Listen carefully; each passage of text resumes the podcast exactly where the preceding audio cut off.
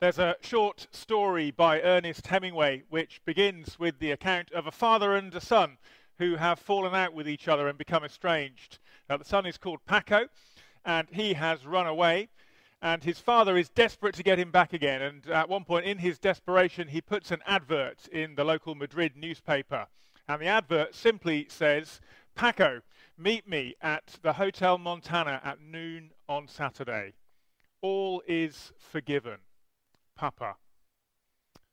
And the story goes when Saturday came, the police force had to be called because hundreds of young men called Paco turned up looking for the promised forgiveness from their fathers. It's a powerful idea, isn't it? Forgiveness.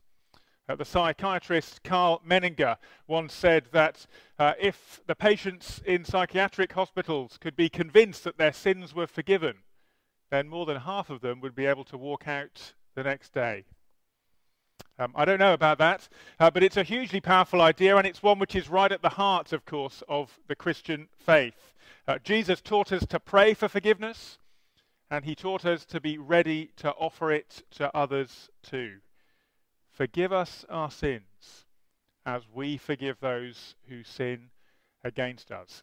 Our sins, of course, are those things that we have done, said, and thought uh, and those things, I guess, which we haven't done and should have done, which are not right.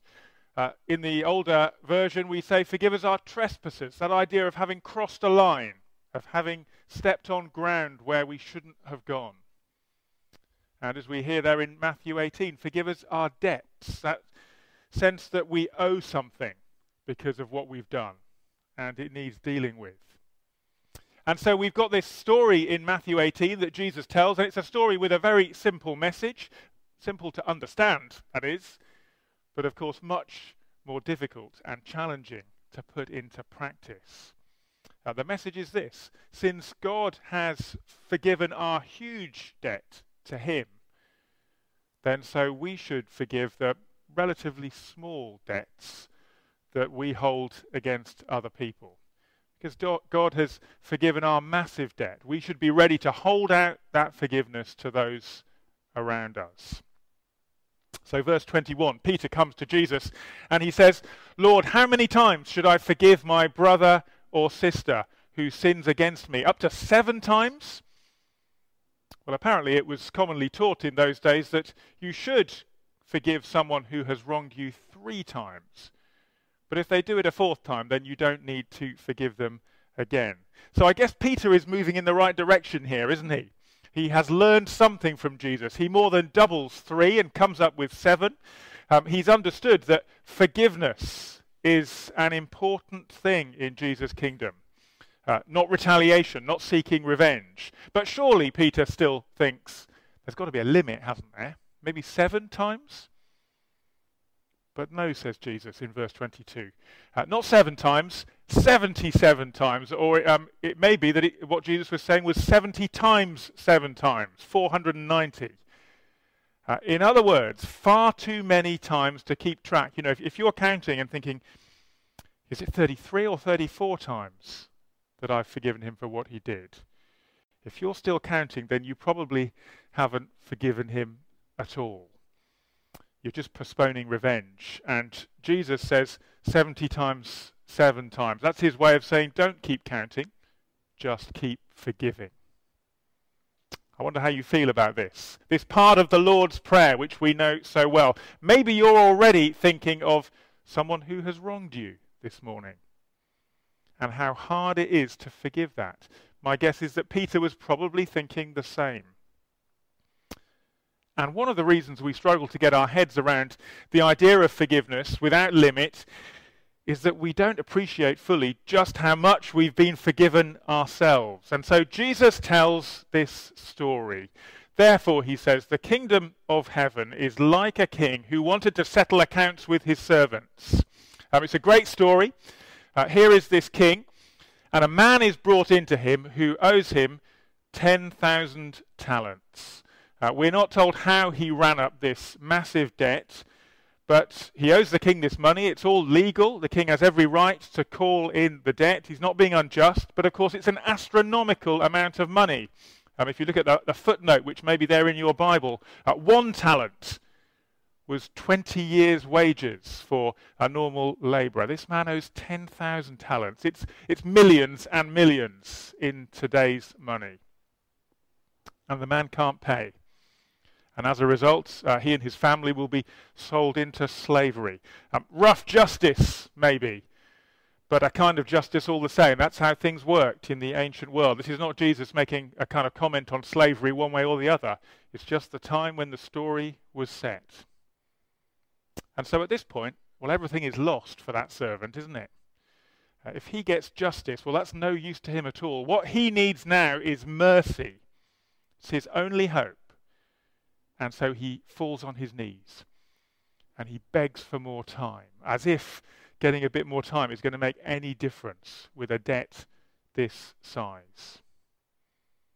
But the king is deeply moved by his pleas. We're told he took pity on the man and he cancels the debt. Just imagine for a moment how that feels. Imagine getting a letter from your bank tomorrow morning saying that they've decided to write off your mortgage, that you don't owe anything anymore, uh, that it's cancelled and dealt with, and the house is yours. How would that feel? Some of you can probably imagine how amazing that would be. And then multiply it a few times, and we might appreciate just what has been done for this man in the presence of the king. His debt is cancelled, it's been forgiven. And that is Jesus' picture of what his kingdom is like. He's the king who has come to write off debts. The size of our debt to God because we have rejected him or resisted him, maybe just ignored him, is enormous. It's way bigger than we realize. But his mercy and love is way bigger still. It's beyond our wildest dreams. If you don't think that your debt to God is big, then you probably won't think that the cross is that amazing. Won't think it's that amazing what Jesus has done for you. Um, that is a struggle for some people, and Jesus reminds us here that debts inevitably have to be called in at some point. That's how it works. And if we're left to face justice on our own, that's a terrible thing. Meanwhile, there may be others of you who know your sins and trespasses all too well. Maybe they feel like a great weight around your neck, and, and you actually wonder whether God really can forgive you uh, for the things that you have done. And to you, Jesus says, Look at this king. Look at the size of his mercy. And that is just a glimpse of the love and the mercy of God. Because Jesus says, This is what the kingdom of God is like. He's describing a place of mercy. He is saying, I have loved you and I forgive you. That's what I've come to do, to restore you. And I hope you've heard his voice saying that to you. That is what he says to all of us. That's why by this time in Matthew's Gospel, Jesus has begun to make it clear that he is making his way to Jerusalem. He's going to die. He's going to die on the cross so that when justice is served, it doesn't fall on me or on you it falls on him.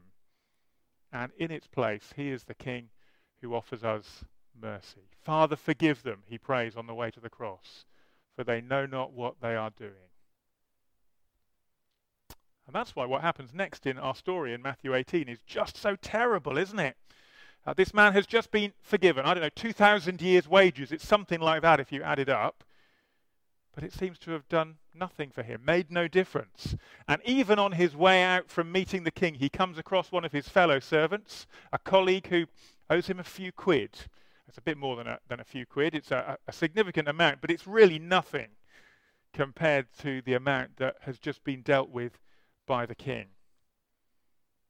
But he wants it back now, doesn't he?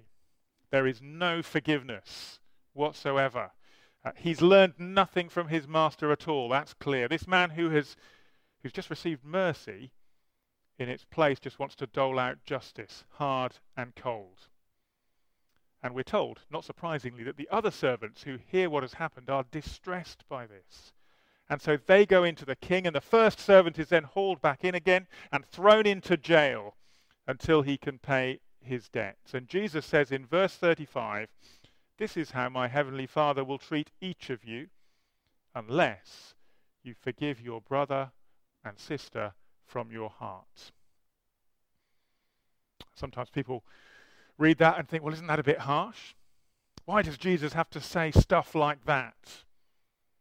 Why does he say that those who refuse to forgive will themselves be refused forgiveness? If God is loving, well, can't he just forgive anyway? But of course, actually, forgiveness doesn't work like that, does it? We do know that deep down. Uh, if you've ever tried to forgive someone who has hurt you or wronged you in some way, then you will know that forgiveness is not free, it's costly. Either you can get them back and make them uh, pay the price for themselves for what they've done, or you can decide not to seek revenge, and that's painful, it's hard, it often hurts, and you feel the cost of that for yourself. Jesus knows exactly what it's going to cost him to offer forgiveness to each one of us. And so his message here is not that God won't forgive us until he's checked whether we're doing any well, uh, doing very well at forgiving others. It's just that forgiveness doesn't work like that. Uh, Bishop Tom Wright compares forgiveness as being like the air in our lungs. Uh, you can't breathe in the next lungful until you've breathed out the last one. If you receive forgiveness in your spiritual lungs, but then withhold it, refuse to, to share it with others, refuse to share that kiss of life with those around us, uh, then you end up suffocating fairly quickly by insisting on holding your breath. In the kingdom of God, we need spiritual lungs that are open, that can receive forgiveness from the God who loves us and are ready to share it with those around us. And of course, the power of this story is that it reminds us that we're not in any position to point the finger anyway when we remember the size of our own debts to God. Uh, John Wesley, the uh, founder of the Methodist Church, uh, there's a story of him pleading once with an officer who was refusing to forgive one of his soldiers for something that he had done. The officer said to Wesley, I never forgive. And Wesley apparently responded to him and said, Then, sir, I hope you never sin. The writer C.S. Lewis said that to be a Christian is to learn to forgive the inexcusable in others because God has forgiven the excusable in us.